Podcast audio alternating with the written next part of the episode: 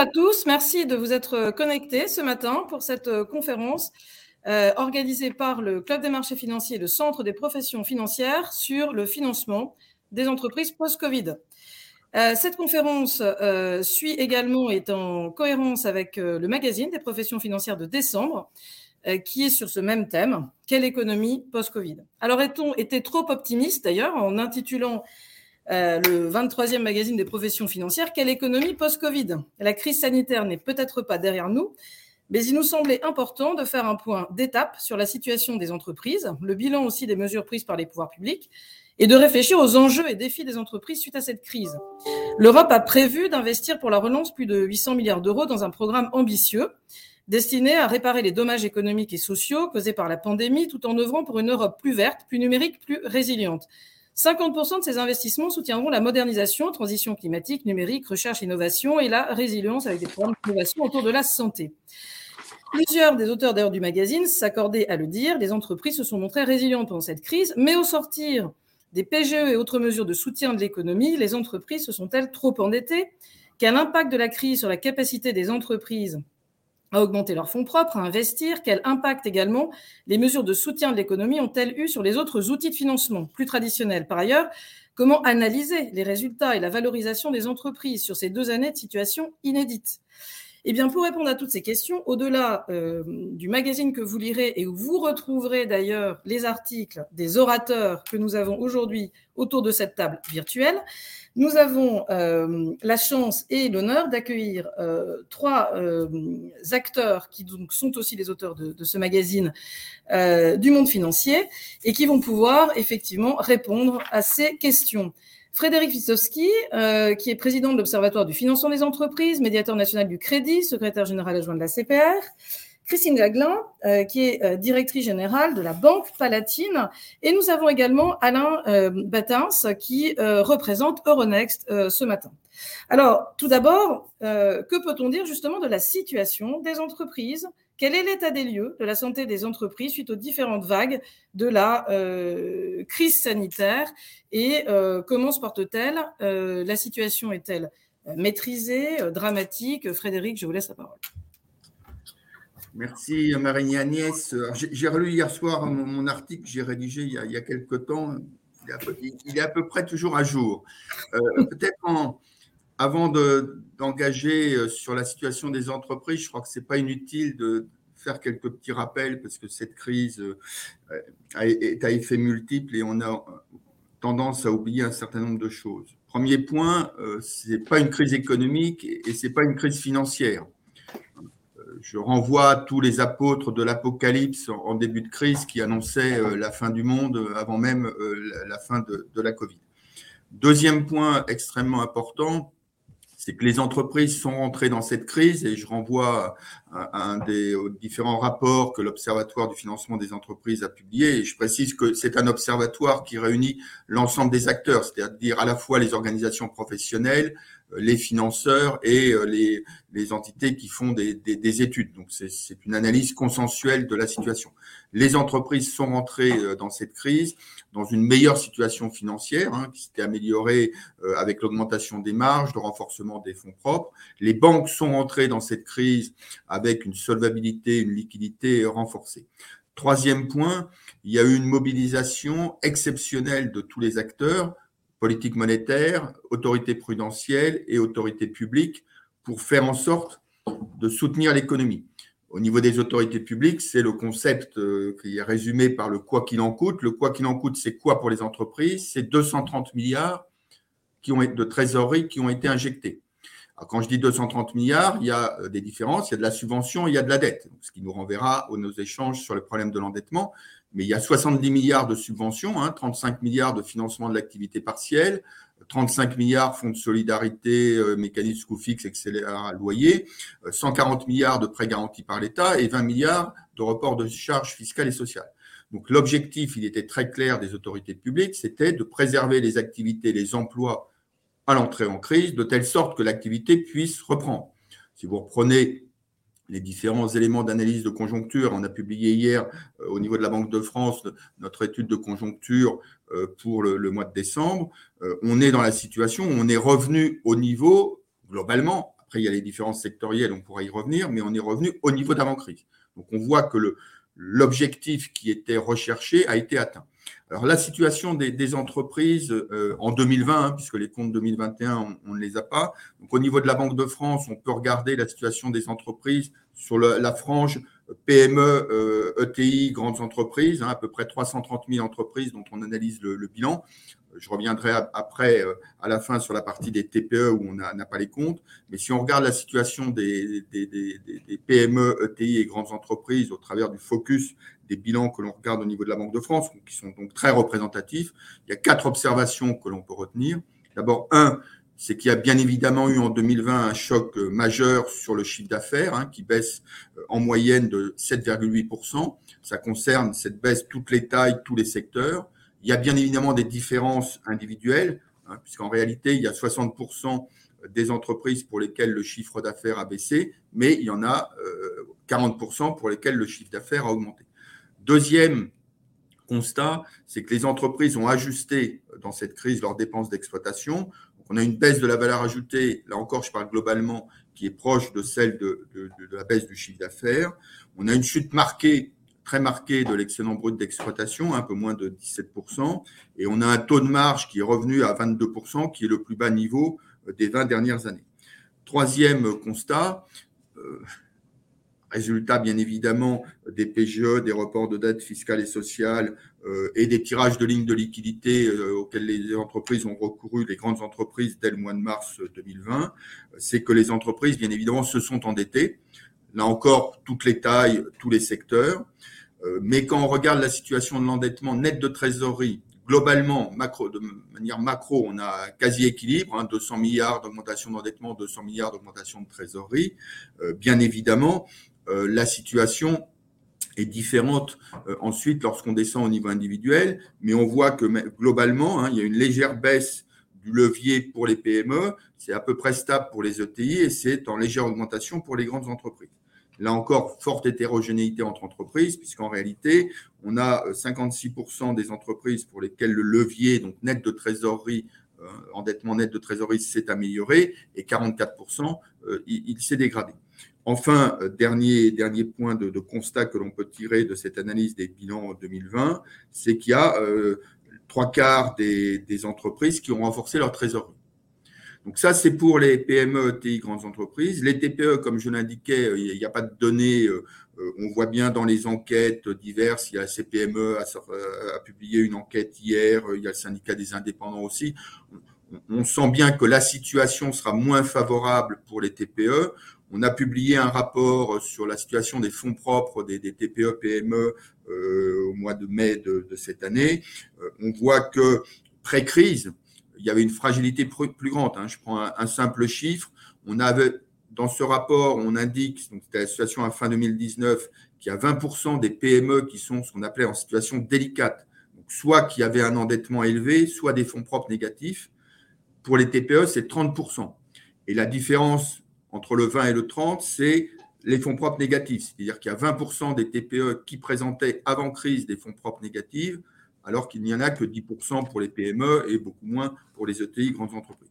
Donc voilà, je dirais globalement pour ce que l'on peut dire de la situation des entreprises. Donc une situation favorable pré-crise, euh, un choc très prononcé qui a été largement contrebalancé par les politiques publiques et une situation d'endettement qui est euh, bien évidemment à surveiller, mais ça nous renvoie, je dirais, à nos débats dans les, aspects suivants.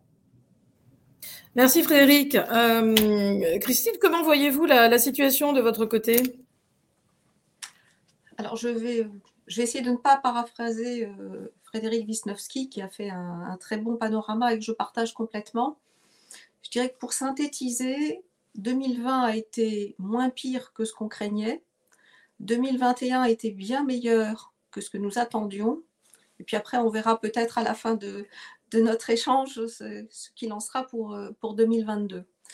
Et je, le répète, je vais, répéter et paraphraser ce qu'a dit Frédéric Wisnowski, c'est grâce aussi à une mobilisation exceptionnelle de tous les États en Europe, mais tout particulièrement en France, où il y a eu la volonté des pouvoirs publics de préserver le tissu d'entreprise. à la différence peut-être d'autres crises, c'est quelque chose de très important à souligner, c'est que la priorité des pouvoirs publics, en tout cas en France, aussi en Europe, mais de manière un peu moins marquée, ça a été la préservation de notre tissu d'entreprise. Et c'est grâce à ça qu'on arrive aujourd'hui à une situation où finalement, globalement en matière d'entreprise, les indicateurs sont revenus au niveau de 2019, c'est-à-dire beaucoup plus vite que même ce que certains, beaucoup d'économistes attendaient. Alors, d'où, je, vais parler un peu des banquiers aussi, c'est que malgré la situation du premier confinement, hein, je vous rappelle, de mi-mars à mi-mai 2020, il y avait un confinement extrêmement drastique. Euh, les banques françaises, et y compris les vieilles banques tradies qu'on pensait un petit peu à, la ramasse, on a basculé dans un univers de télétravail, de travail à distance. On a accéléré la digitalisation, notamment des crédits. Et rien que pour Palatine, mais je pense que pour toutes les banques, ça a été à peu près la même chose. En l'espace de quatre mois, nous avons distribué à peu près en PGE autant qu'une année complète de crédit aux entreprises c'est vous donner, euh, j'allais dire, une, image un petit peu euh, concrète de ce que ça représentait, c'est-à-dire avec des collaborateurs qui étaient en télétravail, avec des manières de, travailler qu'on a radicalement modifiées, le secteur bancaire en France a réussi à se faire le relais de la politique euh, des pouvoirs publics et de la politique monétaire qui visait à distribuer ces PGE pour préserver les trésoreries des entreprises. Et donc, je vous dis, en, quatre mois, une année de production de crédit aux entreprises. Euh, et j'allais dire aussi, en même temps, nous avons fait le choix, avec aussi des adaptations réglementaires, de reporter des échéances de prêts qui arrivaient à échéance, là aussi, pour sauvegarder les euh, trésoreries des entreprises. C'est un peu plus de 20 milliards d'euros d'échéances de prêts que nous avons reportés en moyenne de six mois et pour toutes les catégories d'entreprises, des plus petites aux plus grandes. Alors, c'est plutôt d'ailleurs les, petites entreprises qui ont, qui ont utilisé ces reports d'échéance. Là où j'apporterai peut-être euh, une petite ombre au tableau, c'est que l'été, le printemps et l'été 2020, euh, on a soutenu les entreprises, mais en fait, ce qui s'est passé, c'est qu'on a eu des entreprises qui, qui n'allaient pas bien avant la crise sanitaire, et qui là se sont retrouvés en grave difficulté. Je ne citerai pas quelques noms, mais certains sont, à la médiation, certains sont en procédure de sauvegarde ou, de conciliation. C'est-à-dire euh, que euh, les, canards boiteux d'avant, ben, ben, ça, leur a donné une espèce de coup de grâce final et qui nous a obligés à avoir certains dossiers compliqués, parfois de place, à traiter mais ça reste très limité, un nombre euh, limité d'entreprises. Ce que je voudrais aussi souligner, euh, je fais la publicité du, secteur bancaire, je dis souvent j'y suis rentrée par hasard et j'y suis restée par passion, c'est que nous avons euh, dans les banques connu une formidable mobilisation de nos équipes. C'est-à-dire qu'on ne nous a pas vus comme le problème, comme c'était le cas de la crise financière précédente, on nous a vus comme une solution, comme un vrai relais de la politique des pouvoirs publics. Et euh, ce que moi j'ai senti au travers de toutes nos équipes, c'est que les banques ont retrouvé une forme de raison d'être. La raison d'être, c'est de financer le tissu économique, de financer les entreprises et d'être là au plus près des clients. Et je crois savoir, peut-être de manière plus marquée que le monde des assurances, qu'on a retissé des liens très très forts avec tous nos clients et notamment nos clients entreprises. Euh, je voudrais aussi ajouter du côté, peut-être, on, en parle moins puisqu'on parle du financement des entreprises, mais aussi du, côté de la clientèle euh, de particuliers, les salariés, les indépendants, les pouvoirs publics aussi, avec toutes les mesures qu'ils ont prises, notamment de chômage partiel, ont préservé le pouvoir d'achat. Et là aussi, pour nous les banques, ça a été facteur de moins d'impayés, euh, moins de comptes débiteurs, moins de risques donc, c'est tout un écosystème complet qui a été préservé. Ce que je dirais, c'est que cette situation, elle a débouché en 2021 sur une activité dans le monde des entreprises très marquée, avec des restructurations, des rapprochements.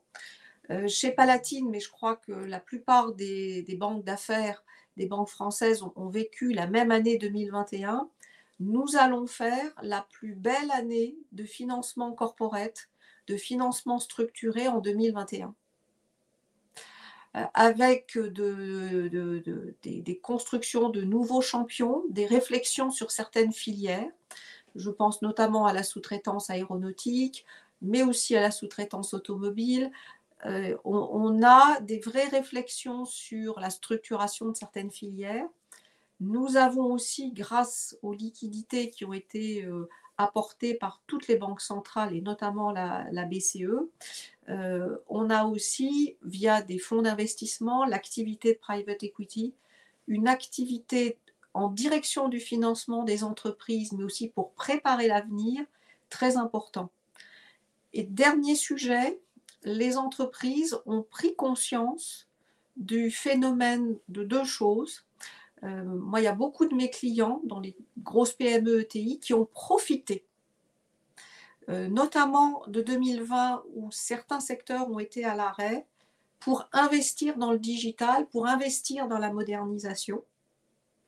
On l'a vu sur certains crédits d'équipement, ils ont aussi profité de leur trésorerie pour, le faire.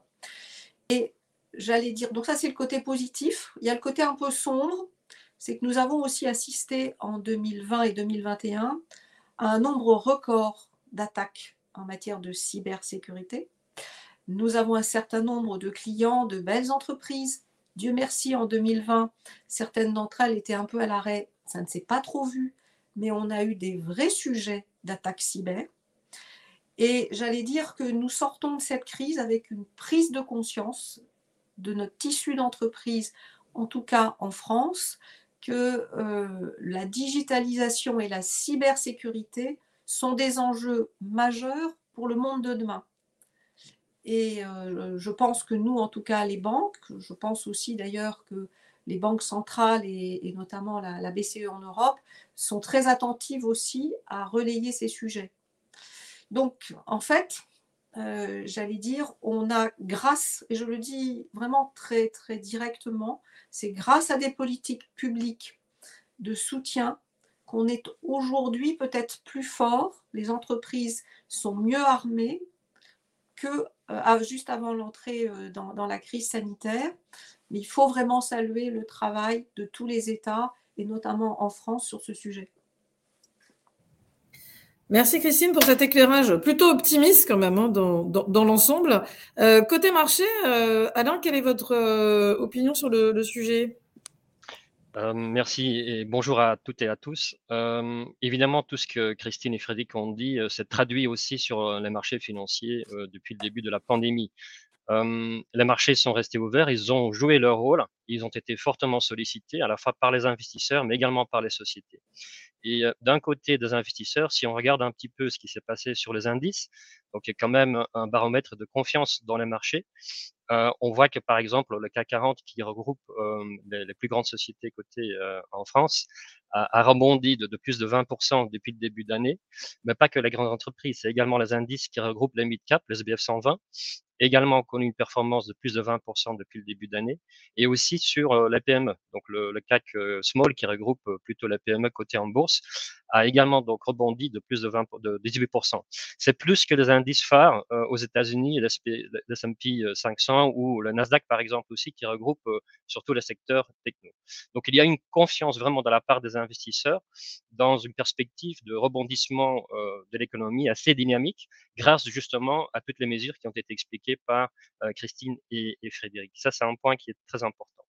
De l'autre côté, les sociétés également ont joué vraiment le jeu, c'est-à-dire que donc ils ont communiqué assez vite sur les prévisions qu'ils ont dû ajuster suite à cette pandémie, parce que bon, voilà, il y a quand même un ralentissement économique substantiel en Europe. Et donc, ils ont communiqué très vite sur leur situation, la perspective, le besoin de financement. Donc, il y a une transparence absolue euh, de la part de toute la société cotée euh, qui a également conforté la confiance euh, dans le marché par les investisseurs. Ça, c'est quelque chose d'important. Et puis, ce que je voudrais encore compléter, beaucoup a été dit, c'est quand même qu'on a un tissu économique qui est très fort, qui est très dense déjà aussi, qui permet d'absorber quand même aussi certaines crises comme, comme celles qu'on a connues et qu'on connaît encore. Euh, il y a aussi un, vivier d'innovation très important en France, notamment dans le secteur euh, des sciences de la vie, par exemple aussi, qui a été très soutenu par, par les investisseurs. Euh, et puis, n'oublions pas non plus la politique monétaire qui joue un rôle euh, substantiel également euh, dans le cadre de l'accès aux liquidités, que ce soit à, la fois la dette ou les fonds propres. Donc, cet ensemble-là fait en sorte que finalement, aujourd'hui, en tout cas, les marchés sont, sont plutôt à des niveaux, ou des indices, en tout cas, des niveaux inédits euh, ils ont dépassé les niveaux qu'on a connus euh, en 2019, fin 2019, alors qu'on prévoyait pas du tout une récession non plus. Donc, euh, je, partage le mot aussi optimiste de la part de Christine.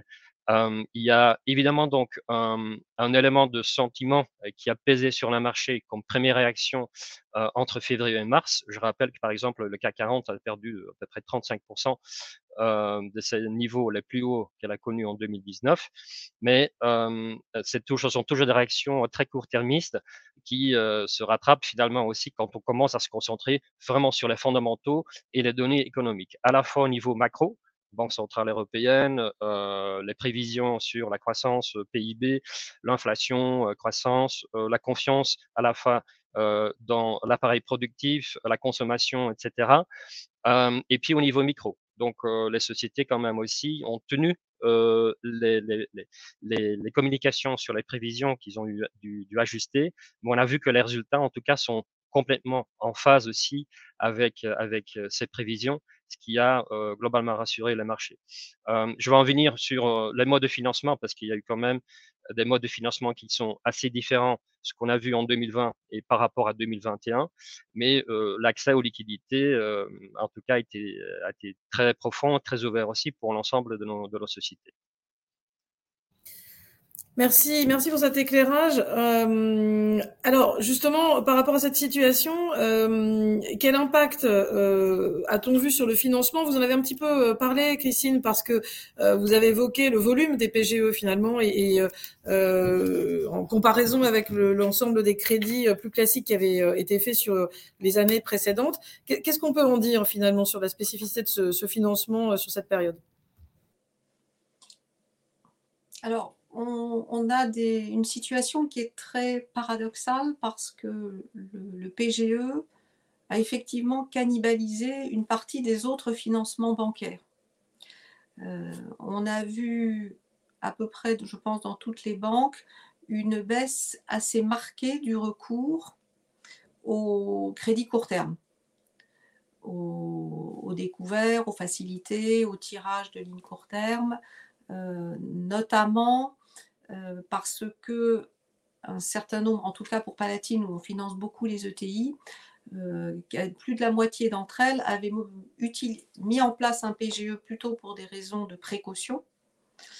Et donc, euh, on a eu, en tout cas, on va dire jusqu'au milieu de l'année 2021, plutôt des situations sur les crédits court terme où, en tout cas, on a vu une baisse des encours de crédit court terme aux entreprises.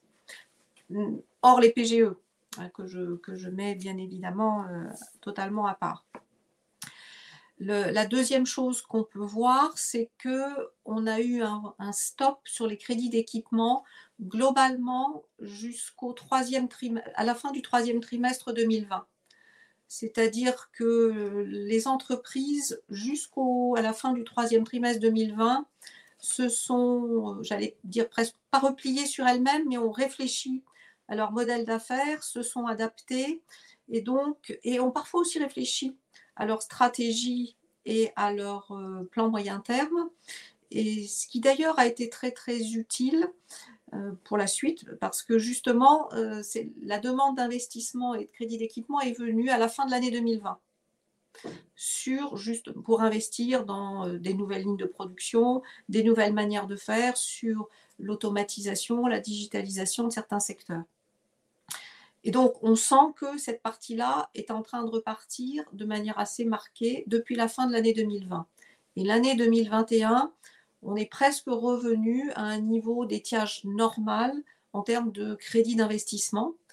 Et puis, ce que je, vous disais, c'est qu'on a eu en revanche une très très forte augmentation des crédits structurés, des financements structurés, parce qu'on a beaucoup de réflexions sur des rapprochements d'entreprises, sur des restructurations à l'intérieur de certains groupes et autres.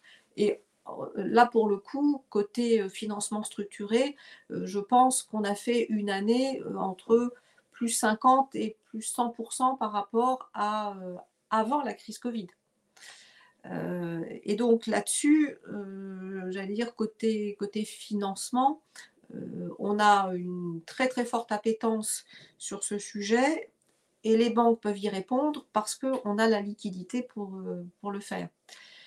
J'ajouterai aussi pour les banques, il y, a un, phénomène très très important à prendre en compte, c'est que grâce aux mesures de soutien aux entreprises, et peut-être que Frédéric en dira quelques mots, on a une baisse absolument vertigineuse du nombre de défaillances d'entreprises. Euh, on a euh, sur 2020 environ euh, moins 35% de défaillances d'entreprises et les premiers chiffres de 2021 nous donne une tendance encore meilleure, c'est-à-dire encore moins de défaillances d'entreprises en 2021 qu'en 2020. Donc, pour les banquiers, ça veut dire aussi moins de crédits qui tombent en défaut et moins de provisions à passer sur ce type de dossier. Euh, là aussi, c'est est-ce que c'est un sujet qui peut durer éternellement? Là je m'adresserai peut-être à, Frédéric sur ce sujet, parce que euh, il y a un phénomène qui explique aussi très largement la baisse des défaillances d'entreprises, c'est que avant la crise du Covid, 45% des dépôts de bilan étaient demandés par l'URSSAF et par le fisc. Et donc on sait que depuis euh, mars 2020, euh, et le fisc ont eu interdiction de, de, mettre en dépôt de bilan pour réclamer leurs créances et qu'on a eu des reports sur aussi euh, les échéances fiscales et sociales. Et donc euh, là aussi, ça pourrait être une question à poser à, Frédéric, c'est que qu'est-ce que ça va devenir dans les prochains mois, au moment où normalement euh, la situation doit redevenir normale, il faudra recouvrer ces créances fiscales et sociales. Donc, euh, l'impact sur le financement, c'est que, en synthèse côté bancaire, c'est qu'on a eu un environnement qui a été très propice pour aider les entreprises à financer tous leurs projets, quelle que soit leur nature. Merci. Alors justement, euh, Frédéric, comment vous voyez les choses euh, côté euh, par Banque de France aussi avec les statistiques que vous avez? Et puis peut-être une question sur la notation et l'évaluation des entreprises dans cette période. Est-ce que ça a été forcément plus compliqué? Est-ce que les mêmes critères sont appliqués? Qu'est-ce qu'on peut en dire? Oui, merci. Alors bon, Christine a, dit beaucoup de choses. D'abord, je voudrais revenir sur la mobilisation des banques parce qu'effectivement, du point de vue des autorités publiques, quand je dis autorité, c'est à la fois les ministères, les parlementaires, euh, et puis euh, du point de vue des, des, organisations professionnelles, il est clair que l'image des banques dans cette crise a été extrêmement euh, positive. C'est le résultat de la mobilisation qui a été indiquée au travers des moratoires, au travers de la distribution des PGE, les différents engagements, notamment la deuxième année de, de, différés de capital, le plafonnement des, des, taux qui a été accepté, etc. Enfin, donc il y a effectivement dans cette crise une image très positive sur laquelle il est nécessaire de capitaliser pour gérer cette sortie de crise. Euh, sur l'accès au crédit, hein, on publie euh, tous les euh, trimestres des statistiques d'accès au crédit. Donc on a effectivement Bon, il y a eu cette cannibalisation par le PGE des, crédits. On voit que la demande au niveau des crédits de trésorerie, euh, elle est revenue à des niveaux inférieurs d'avant-crise, mais c'est logique puisque les entreprises, comme je l'ai indiqué, beaucoup des entreprises ont encore de la, ont conservé en trésorerie euh, leur. On est à peu près à la moitié, enfin bon, entre 40 et 50% C'est difficile d'avoir des chiffres précis. Euh, mais donc la demande de trésorerie est un des niveaux, est revenue à des niveaux inférieurs d'avant-crise. En matière de crédit d'équipement, on est en demande également à des niveaux un peu inférieurs, même s'il y a une dynamique plus forte, qui d'ailleurs va reposer la question des autres, pour les autorités macro-prudentielles de la croissance du crédit qui continue, qui est, significative en matière de, crédit d'équipement. Mais on voit que les taux d'obtention de ces crédits, euh, ils restent extrêmement élevés. Sur les crédits de trésorerie, on est, euh, selon la taille TPE, PME, autour de 80%, entre 75 et 85 selon la taille. Et pour les crédits d'équipement, on est entre 90 et 95%. Donc on voit que le taux de satisfaction des demandes reste extrêmement élevé. On voit, et je le vois au niveau de l'activité de la médiation, on est je ne parle pas de 2020 où on a eu des pics, mais qui étaient simplement la résultante de la forte demande et la concentration de la demande sur les PGE. Mais en proportion, on était euh, à 2,3% à peu près. Hein. Le taux de refus des PGE, c'est 2,9. Euh, nous, on était en demande de, médiation à 2,3. Bon, la différence, c'est les entreprises en très mauvaise santé qu'on ne comprend pas, et puis celles qui malheureusement ne connaissent pas le dispositif, qui ne sont pas venues nous voir. Euh, mais donc, on a eu une activité extrêmement soutenue. On est revenu à des niveaux qui restent supérieurs avant crise. Hein. On est à peu près à deux fois le volume que l'on avait euh, avant crise. Hein. mais ça reste, je dirais, de, extrêmement satisfaisant comme situation. Sur la partie de défaillance, qu'a mentionné Christine, on a effectivement une baisse. Elle est la résultante de deux éléments qui ont été indiqués. Le fait que les politiques publiques ont eu pour objectif de préserver les activités et donc de faire en sorte qu'il n'y ait pas d'entreprise, le moins d'entreprises possible qui, fassent défaut. Donc on a des niveaux très inférieurs à, ce qu'il y avait avant et ça continue. Et effectivement, le fait que les URSAF euh, et le fisc n'assignaient plus. Les demandes ont repris, euh, mais avec la proposition de, de plans d'étalement. Hein, donc l'enjeu, effectivement, va être de la manière dont ces plans d'étalement vont pouvoir se mettre en place, de telle sorte à ce que l'investissement qui a été fait par les pouvoirs publics euh, bah, ne soit pas simplement un investissement de gestion de crise, mais permette à ces entreprises de sortir. Alors, inévitablement, il y aura, il y aura de la, enfin, c'est comme les, les, prêts non performants, hein, il y a des effets statistiques, donc inévitablement, on, on, va avoir une augmentation des défaillances. Bon, on n'est pas là encore dans les apôtres de l'Apocalypse qui disaient ça allait être la catastrophe. Ben non, puisqu'il y a eu les, les, mesures publiques. Euh, après, ça va augmenter. C'est pas pour ça qu'il va falloir crier c'est la catastrophe. Non, on va revenir à un niveau normal euh, de défaillance. Il n'y a pas de raison. On avait 50 000 défaillances. En net, on voit qu'on a toujours des créations nettes d'entreprises. Alors, beaucoup de micro-entreprises, mais on a des créations nettes d'entreprises. Euh, après, il y a des défaillances, il y a toujours eu des défaillances. Donc ça, c'est n'est pas gênant. Après, ce qui est important, c'est la mobilisation qui sera nécessaire de l'ensemble des acteurs pour accompagner à la fois la relance, la sortie de crise, et puis, mais on y reviendra, la poursuite de la crise, même si elle est d'ampleur euh, aujourd'hui, en tous les cas, moindre malgré les différentes mesures qui ont pu être annoncées par le Premier ministre, euh, des, effets qui sont beaucoup moindres. Et d'ailleurs, euh, je vous invite à lire l'enquête de conjoncture qu'on a publiée hier soir et on va actualiser les prévisions macroéconomiques de, la Banque de France, je crois que c'est le, 20 décembre.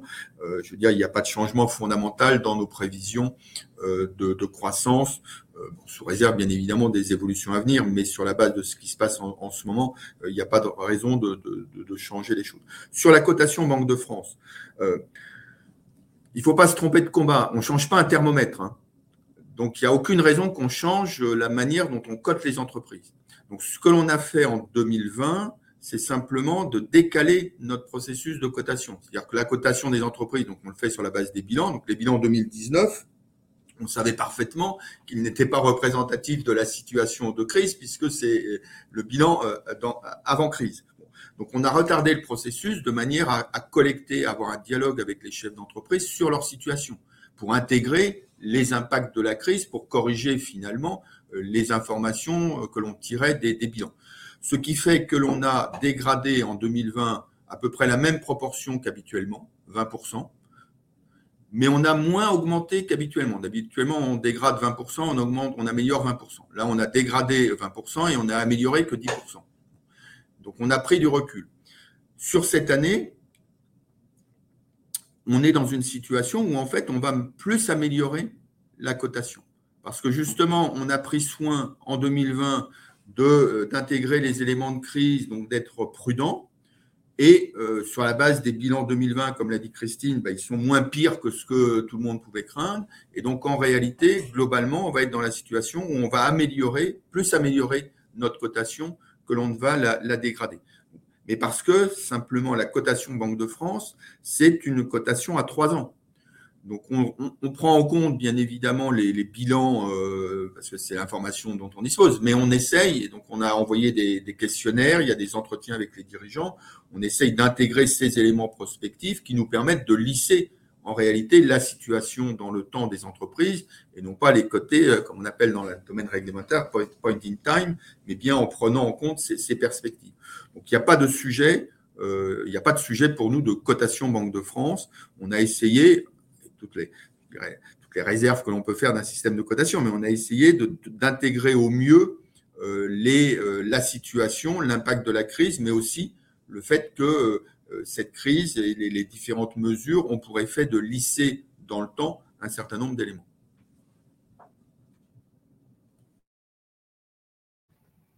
Merci Frédéric. Alain, justement, euh, côté euh, entreprise côté, vous avez parlé tout à l'heure aussi des, des, prévisions qui avaient été faites aussi dans cette période par les, euh, les, entreprises, comment a évolué la valorisation aussi de ces entreprises et, et est-ce que justement c'est une période où ça peut être difficile de faire euh, des, prévisions? Est-ce que le bilan derrière euh, quelques mois ensuite s'avère positif? Comment, comment l'avez-vous ressenti au niveau d'une entreprise de marché? Peut-être je vais, je vais l'expliquer au, travers de l'accès au financement par, les entreprises cotées.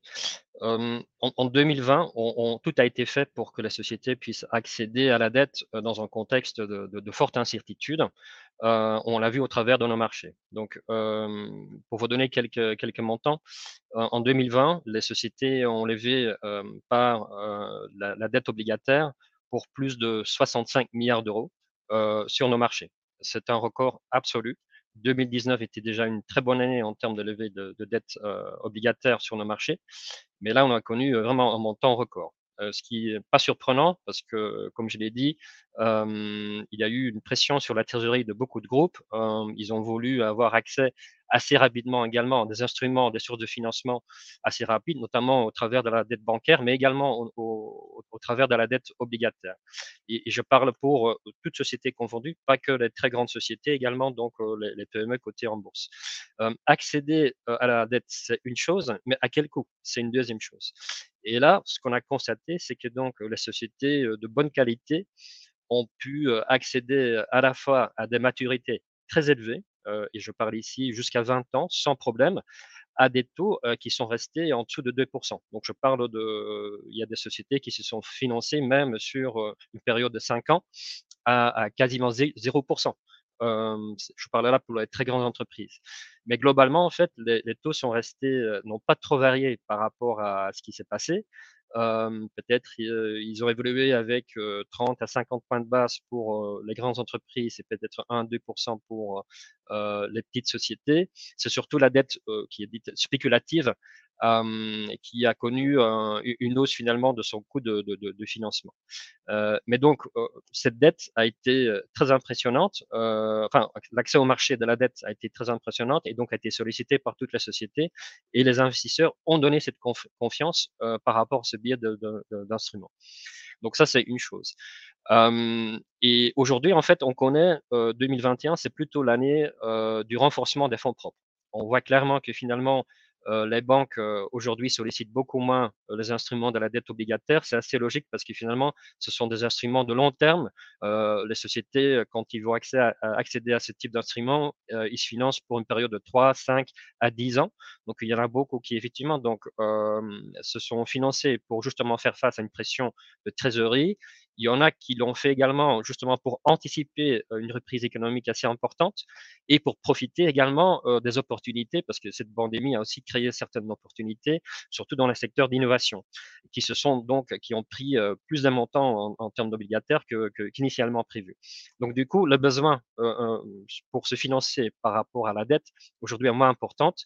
Les sociétés qui ont un niveau d'endettement qui est assez élevé ont profité justement d'un cadre 2021 et qui était très propice pour les actions, pour se financer au travers des actions.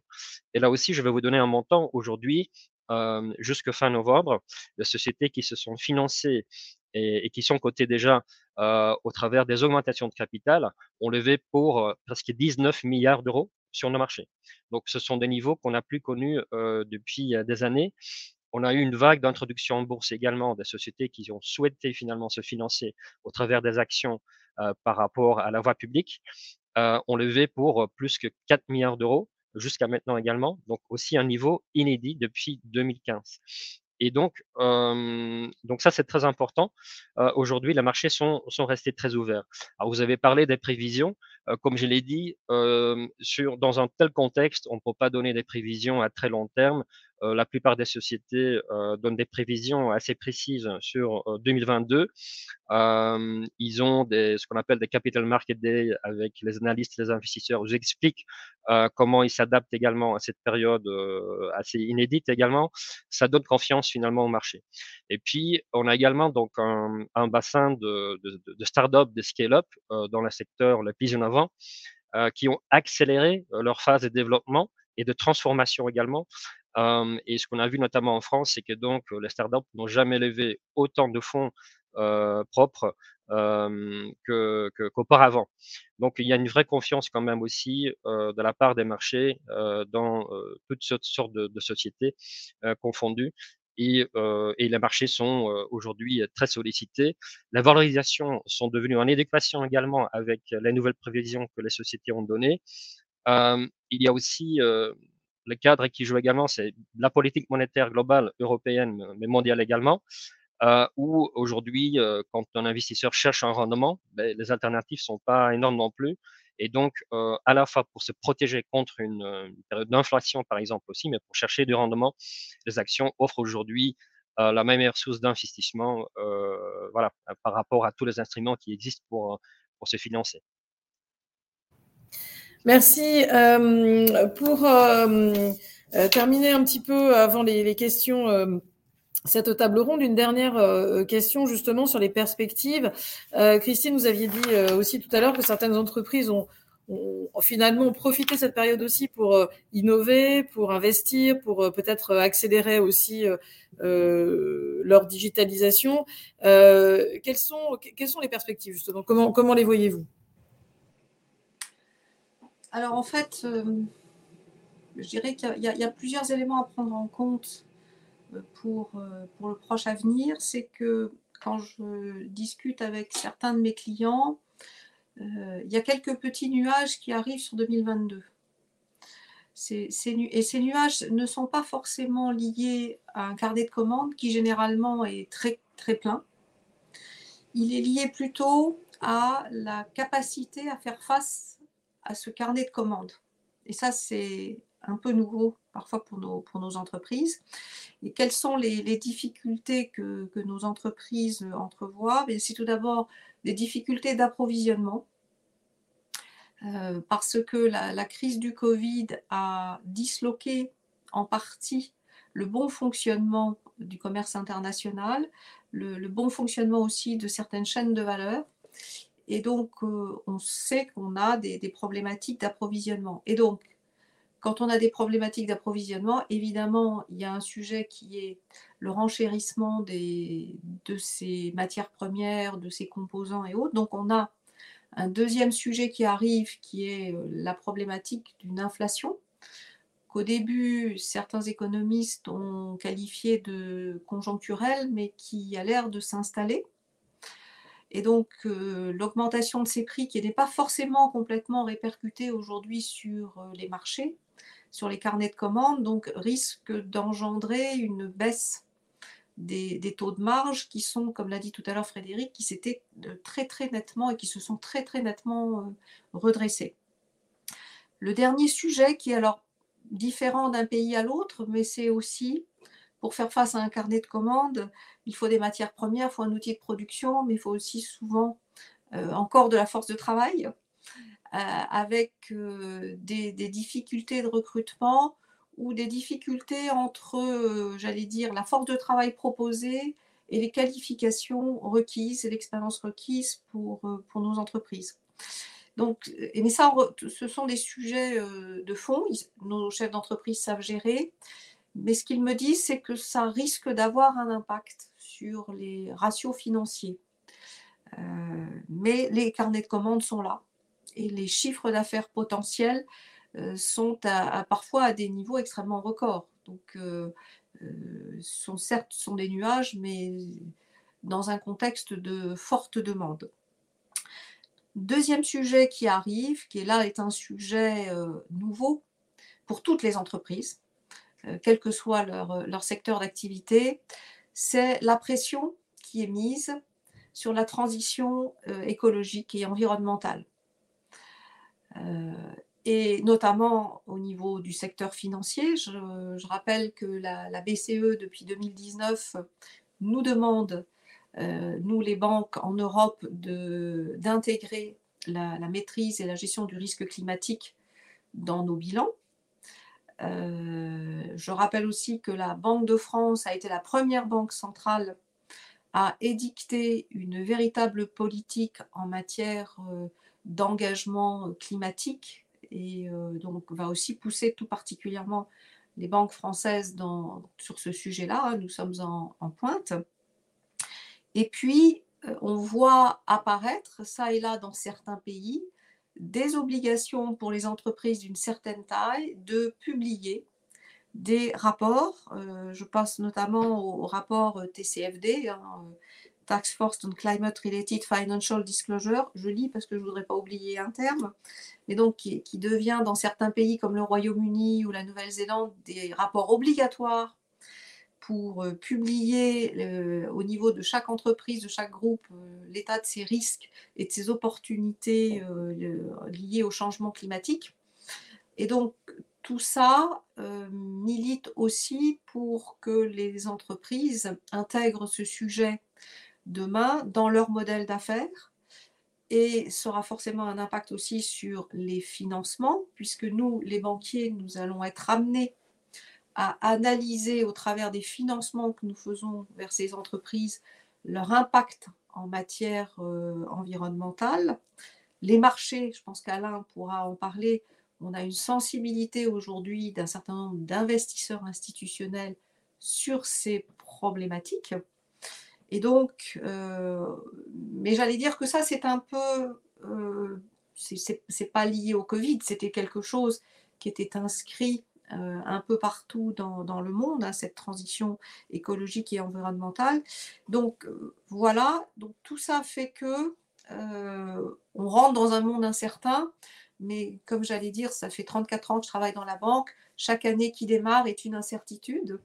Et, pour autant, nos entreprises, nos banques sont toujours là et nos marchés fonctionnent toujours et on va s'adapter. Mais on a probablement une adaptation qui arrive dans les prochains mois, qui est une adaptation majeure. Frédéric, est-ce que vous partagez cette, euh, analyse? Oui, enfin, on est en fait euh, dans les enjeux euh, aujourd'hui euh, confrontés à, une difficulté. On, était dans une double logique jusqu'à il, y a encore quelques, quelques semaines, qui était une logique effectivement de, de relance avec l'accent mis, et la crise, je dirais, aura favorisé ce, ce, mouvement sur tout ce qui est le, le numérique, les enjeux du numérique.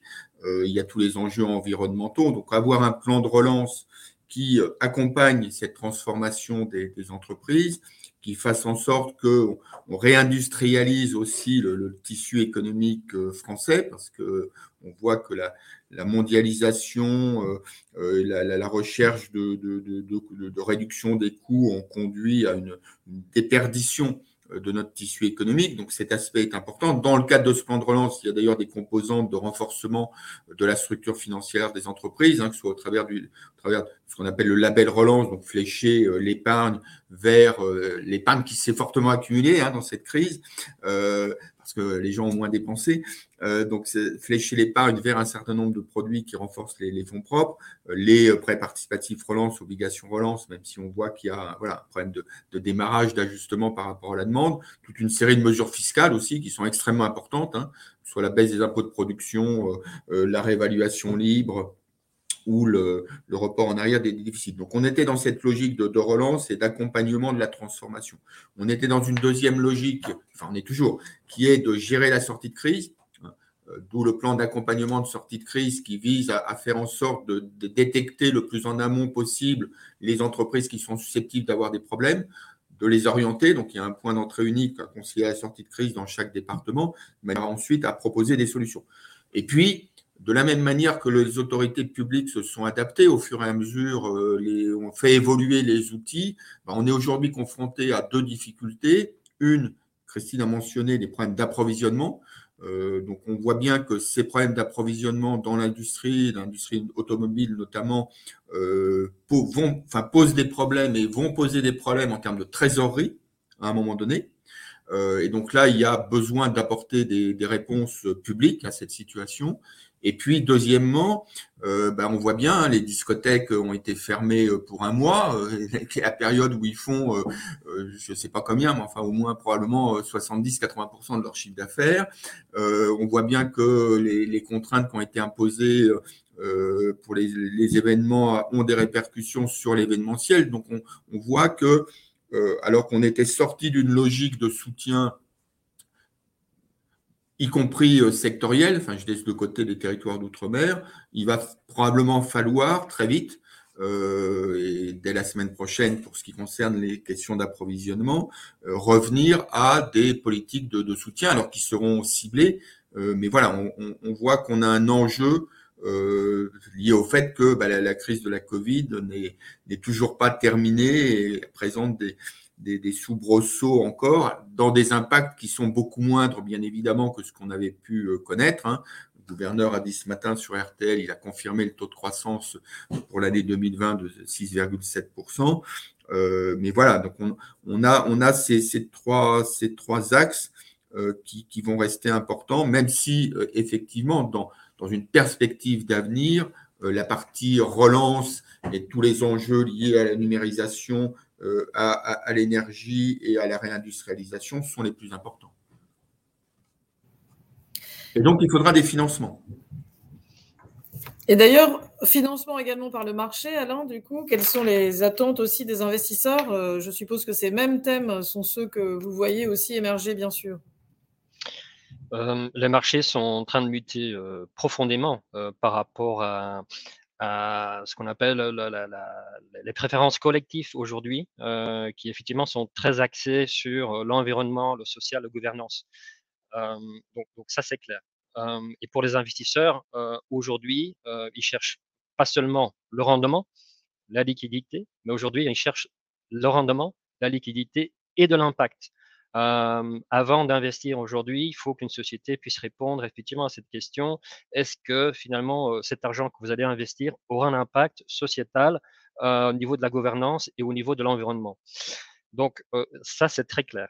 Donc notre rôle, il, il est d'un côté aider les investisseurs à identifier les projets, ce qu'on appelle ESG, environnement, social, gouvernance, de la part des émetteurs, et de l'autre côté, aider également donc les émetteurs qui font des projets euh, spécifiques sur cette thématique-là, de les rendre beaucoup plus visibles euh, pour les émetteurs. On n'est pas encore dans un cadre harmonisé euh, aujourd'hui européen dans un contexte de taxonomie euh, européenne, tout ça se met en route. On est convaincu finalement cette harmonisation euh, des données extra-financières va solidifier également euh, les marchés et on y contribue déjà euh, fortement côté Euronext. On accompagne les sociétés dans le reporting, on, a des services spécifiques, on a des, des, produits également hein, qui sont très axés sur ces thématiques-là. le succès de nos green bonds, par exemple, ou de nos indices climatiques ou, ou ESG ont un, très fort succès et donc on va continuer à, justement soutenir euh, ce marché-là. Donc ça, c'est une thématique euh, très forte euh, qui va perdurer dans le temps. Ça, c'est clair. Et puis, euh, Frédéric l'a dit également, donc la numérisation, euh, la digitalisation et finalement aussi euh, d'accéder au marché va s'amplifier, va s'accélérer. On l'a vu au travers d'un grand nombre de nouveaux investisseurs individuels, plus jeunes également, qui commencé à boursicoter depuis le début de la pandémie pour différentes raisons, mais notamment aussi dû notamment aussi à l'accès qui est devenu beaucoup plus simple pour accéder à la bourse avec les outils plutôt digitaux. Donc ça sont les deux grandes thématiques qui resteront. Après, ce qui est important à noter de cette crise également, c'est que donc, et tout le monde l'a dit, grâce également à tout un écosystème derrière, notamment des banques et la bourse, les PME ont pu être soutenus, ont pu accéder à des sources de financement euh, et très diversifiées lors de cette crise. Et, et ça, c'est hyper important. Donc, il faut absolument continuer sur cette voie-là. Il faut qu'on continue à alimenter euh, justement le marché avec euh, des sources de financement accessibles à toutes les sociétés et à condition que la société soit, soit aussi très transparente sur le marché. Donc c'est ce qui a, ce qui s'est démontré. Hein, donc les, sociétés qui, sont très transparents, qui communiquent sur leur situation, qui ajustent les prévisions également, auront la confiance euh, des marchés et ça sera toujours le cas aussi, euh, aussi dans l'avenir. Donc les thématiques ESG digitalisation sont des thématiques sur lesquelles on se penche également et qui vont euh, aussi, je pense, amplifier euh, justement aussi le bassin et la franchise des sociétés côté, euh, côté en bourse. Merci. Alors, on a quelques questions euh, qui nous sont euh, parvenues. Vous pouvez, euh, pour ceux qui nous écoutent, euh, donc les, les poser. les procédures collectives sont en recul. Qu'en est-il des procédures préventives et, et, amiables, mandat ad hoc, conciliation Quelle perspective? Est-ce que hum, c'est une question pour Frédéric ou? Bah, je, je, peux répondre. Hein. Il y a un observatoire euh, qui est, euh, comment il s'appelle, observatoire économique qui est géré par les, les administrateurs judiciaires. Alors, je ne sais pas si ces statistiques sont déjà publiées, mais enfin bon, euh, euh elles ne sont pas forcément à jour sur leur site les dernières. Mais enfin, on était sur le, on était sur 2000, euh, 2019 à un peu moins de 3000, 2800 euh, procédures euh, amiables. On est à 3700 sur le, les trois premiers trimestres de, cette année. Donc, il y a une augmentation, mais qui reste dans des proportions, voilà, qui sont pas des explosions euh, des, des, procédures amiables, euh, même si elles sont en augmentation. On a aussi une autre question euh, qui euh, est liée euh, à une enquête de la CEPME. 29% e. des dirigeants d'entreprise craignent de ne pas pouvoir rembourser leur crédit dans les conditions actuelles. A-t-on une estimation précise de l'encours qui fait face à ce risque Est-ce que au niveau des défaillances, ça pourrait pas être plus plus important que ce qui a été dit? Et selon ce montant, est-ce qu'on ça pourrait menacer la stabilité du système. J'ai l'impression que vous étiez plutôt optimiste, Frédéric, non, sur ce sujet-là? Moi, je suis euh, pragmatique. Euh, je ne cherche ni à être optimiste ni à être pessimiste. Je regarde les, j'analyse les, les, données. Euh, on a fait une estimation pour le compte de l'État qui est dans, qui est public. Hein, c'est dans le rapport économique et financier qui accompagne la loi de finances. on l'avait fait l'année dernière, on l'a actualisé. On avait estimé l'année dernière, de mémoire, c'était 5 le taux de perte brute pour l'État, euh, dans l'estimation qu'on a fournie cette année, c'est de 3,8, 3,79 très exactement, parce que bah, la, la, prévision économique, macroéconomique s'était améliorée hein, entre ce qu'on pensait euh, l'année dernière et, et, la prévision que j'ai rappelé 6,7% de croissance euh, que l'on estime pour, pour, 2000, pour 2021. donc on a un taux de perte de, de 3,8%. L'État perdrait avant, avant commission de garantie, hein, donc en fait en net c'est beaucoup moins, donc il perdrait 5 milliards 5 milliards. Euh, je rappelle que l'État a fait 70 euh, milliards de subventions au travers de l'activité partielle et de, euh, du Fonds de solidarité et autres mécanismes équivalents. Donc, je dirais du point de vue de l'État, c'est important, 5 milliards, enfin, et c'est même moins puisque c'est à peu près 2 milliards de, commissions de garantie, donc ça fait que 3 milliards. Pour les banques, c'est négligeable. puisque les banques ne portent que 10% du risque, pour les TPE un peu plus pour, les autres. Donc euh, voilà, si les banques doivent provisionner, perdre 500 millions, euh, c'est pas ça. Euh, même si elles perdaient un milliard, euh, c'est pas ça qui va mettre à mal la stabilité financière des, banques françaises et la stabilité financière globale. Donc il n'y a pas de, pour moi il n'y a pas de sujet vraiment, il y, a, il y, aura forcément des défaillances. Hein. Ouais. Si je prends les PGE, il y a eu 700 000 PGE distribués, il y a euh, 5 000 entreprises qui, depuis, euh, euh, sont entrées dans des procédures de liquidation. Mais ce n'est pas, pas choquant. On a aujourd'hui un taux de, de, de, crédit non performant dans, dans les banques, hein, euh, en moyenne, qui est de 3,9% le taux de prêt non performant pour les crédits au PME, euh, c'est 4,2% On va avoir un taux de, de de crédit non performant, ce qui n'est pas la perte. Hein. Les, les, les 3,8%, c'était une notion de perte. On a fait une évaluation euh, en prenant un taux, de, un, un, taux de casse, mais en termes de crédit non performant, on est à, à 4% pour faire simple. À 4%, voilà, c'est ce qu'il y a habituellement. Et c'est logique que c'est ce qu'il y a habituellement, puisqu'en réalité, les banques ont distribué massivement les PGE à leur clientèle en respectant les, les équilibres de financement qui existaient avant, C'est-à-dire qu'elles se sont, elles ont pris leur part de hein, quand il y a, lorsqu'il y a plusieurs banques, et donc les PGE sont à très représentatifs finalement de leur portefeuille de crédit. Et donc partant de là, euh, voilà, il n'y a pas de raison statistiquement qu'on ait, euh, dès lors que la situation économique est, est, correctement gérée, des taux de perte plus élevés il peut être plus élevé parce qu'on a effectivement des entreprises qui euh, peuvent être fragiles, peuvent être confrontées, compte tenu dans certains secteurs euh, de difficultés dans la reprise, d'où le plan d'accompagnement que je mentionnais, la nécessité, y compris de la part des banques qui sont signataires, de discuter. Les entreprises, je les invite à aller voir leurs banquiers le plus vite possible pour faire le point de leur situation, de leur perspective. Est-ce qu'elles peuvent rembourser puisque l'essentiel des remboursements, c'est au deuxième, troisième trimestre 2022, est-ce qu'elles peuvent rembourser euh, ou non? Et de manière à ce qu'il y ait les, adaptations dans une situation au cas par cas. Je laisse de côté les, politiques euh, ciblées de, soutien qui, devront certainement être mises en œuvre. Donc pour moi, il n'y a pas de... Voilà, il y a un sujet d'attention, d'où la mobilisation de l'ensemble de, de l'écosystème au travers du plan d'accompagnement de sortie de crise, mais il n'y a aucune crainte particulière sur une explosion ni des faillites, et encore moins, bien évidemment, d'un éventuel impact sur la situation des banques. Vous partagez aussi, euh, Christine, ce... ou, voulez-vous ajouter quelque chose? Je, partage euh, complètement ce que vient de dire Frédéric. Effectivement, on est dans une situation, euh, en, tout cas, de, de, prêt en défaut qui est du même niveau en matière d'entreprise que ce que nous avions avant. Euh, donc avant la crise, hein, euh, si on reprend nos chiffres 2019. Euh, j'aurais même presque tendance à dire un peu meilleur, parce que les trésoreries d'entreprise vont beaucoup mieux. Donc, je serais même un peu plus, un peu plus optimiste, en tout cas à date, sur, sur l'exercice 2021. Et puis dire aussi que les, bilans que nous voyons arriver sont pour, autant de, bien meilleures factures que ce que nous attendions.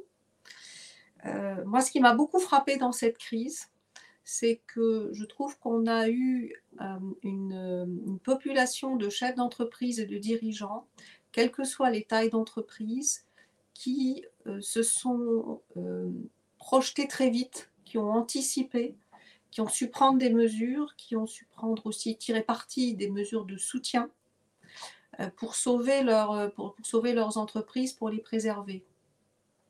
Et je dirais aussi le deuxième sujet, c'est qu'avec les mesures de chômage partiel, on a aussi préservé leur capacité à rebondir. Parce que ce qui est important, paradoxalement, quand on vit une crise économique, moi ça doit faire euh, la quatrième que je vis en tant que banquière, on en vit une tous les 8-10 ans à peu près, euh, c'est que paradoxalement, c'est pas quand la crise arrive que les défaillances sont les plus importantes, c'est quand ça repart. Alors je vais prendre une petite image euh, qui, va faire, euh, qui va faire bondir peut-être certains écolos, mais c'est comme quand vous prenez le départ aux 24 heures du Mans, eh bien il y a les moteurs qui calent en partant au moment de devoir prendre de la vitesse. Et je trouve que ce qui a été fait, notamment en matière de chômage partiel, ça a permis aux entreprises de préserver leur capital sur la force de travail et de pouvoir rebondir très vite et de repartir très vite dès que les carnets de commandes se sont remplis. Et ça, ça a été un point très très fort. Euh, donc moi aujourd'hui, je, trouve que la situation euh, est en train de se normaliser modulo ce que j'ai un peu dit, tout à l'heure sur euh, l'inflation, les difficultés de recrutement, le prix et peut-être aussi les problématiques de commerce international qui peuvent aussi lier à des enjeux géostratégiques. Mais ça, on n'est plus dans l'économique. Très bien. Eh bien, je, pense que nous avons encore une petite euh, question. Euh, peut-on s'attendre à des exigences de fonds propres accrues pour les établissements financiers en anticipation de la sortie du quantitative easing et des bulles potentielles qu'il aurait générées? Bon, vous voulez, vous voulez répondre à ça, Frédéric? Enfin, je peux juste répondre qu'il n'y a pas de contradiction entre l'augmentation des exigences de fonds propres et la capacité à financer l'économie. Euh, je renvoie à ce qui s'est passé depuis 2008. Hein. Les, la structure financière, on a multiplié par trois les, ratios de fonds propres des banques et il y a une croissance tout aussi vive du crédit à l'économie.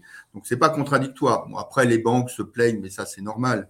Euh, c'est comme euh, les particuliers, ils se plaignent des impôts. Bah, les banques, elles se plaignent des exigences en fonds propres. Euh, c'est vrai qu'il y a d'abord la sortie du quantitative easing. je dirais la Banque centrale européenne, elle est ni optimiste ni pessimiste, elle est pragmatique. Elle continuera à faire ce qui est nécessaire pour assurer le bon financement de l'économie. Donc ça, il faut avoir aucun doute là-dessus. ensuite, il y a, je, dirais, il y a, je ne parlerai pas de, de bulle, mais c'est vrai qu'il il reste une interrogation euh, de la part des autorités macro-prudentielles sur la croissance vive du crédit à l'habitat d'une part, la croissance vive du crédit aux entreprises. Euh, voilà, donc est-ce qu'il faut rétablir notamment ce qu'on appelle les buffers contracycliques? C'est c'est un débat qui va revenir. Bon, euh, j'ai un avis personnel, mais je ne le donnerai pas publiquement. Euh, mais en tous les cas, euh, voilà, même si euh, je dirais il y aura des augmentations d'exigences puisqu'il y a une finalisation de BAL 3 qui est à venir, qui aura plutôt tendance à augmenter les exigences qu'à les réduire. Mais comme je l'ai dit, c'est pas contradictoire. Des banques solides sont mieux à même de financer l'économie et l'expérience des, des, des, dix dernières années l'a clairement démontré. Euh, je dirais, le, discours, euh, moi je l'ai entendu lorsque j'ai négocié BAL 2 et mis en œuvre BAL 2. Donc ça me laisse de marbre quand j'entends les, complaintes sur les impacts de la finance, les impacts de la mise en place de, de BAL 3 et des contraintes prudentielles. Ces contraintes sont justifiées, elles sont bonnes pour les banques, elles sont bonnes pour l'économie.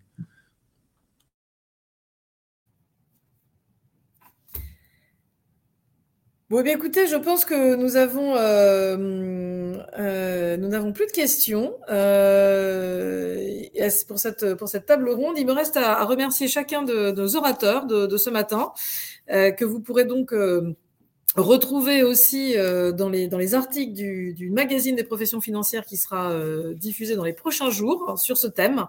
Euh, et le thème suivant, d'ailleurs, celui de, du premier semestre 2022, sera justement sur les secteurs d'avenir. Donc, euh, merci à tous de votre participation et, euh, et à très bientôt. Merci, bonne journée. bonne journée. Au revoir. Au revoir.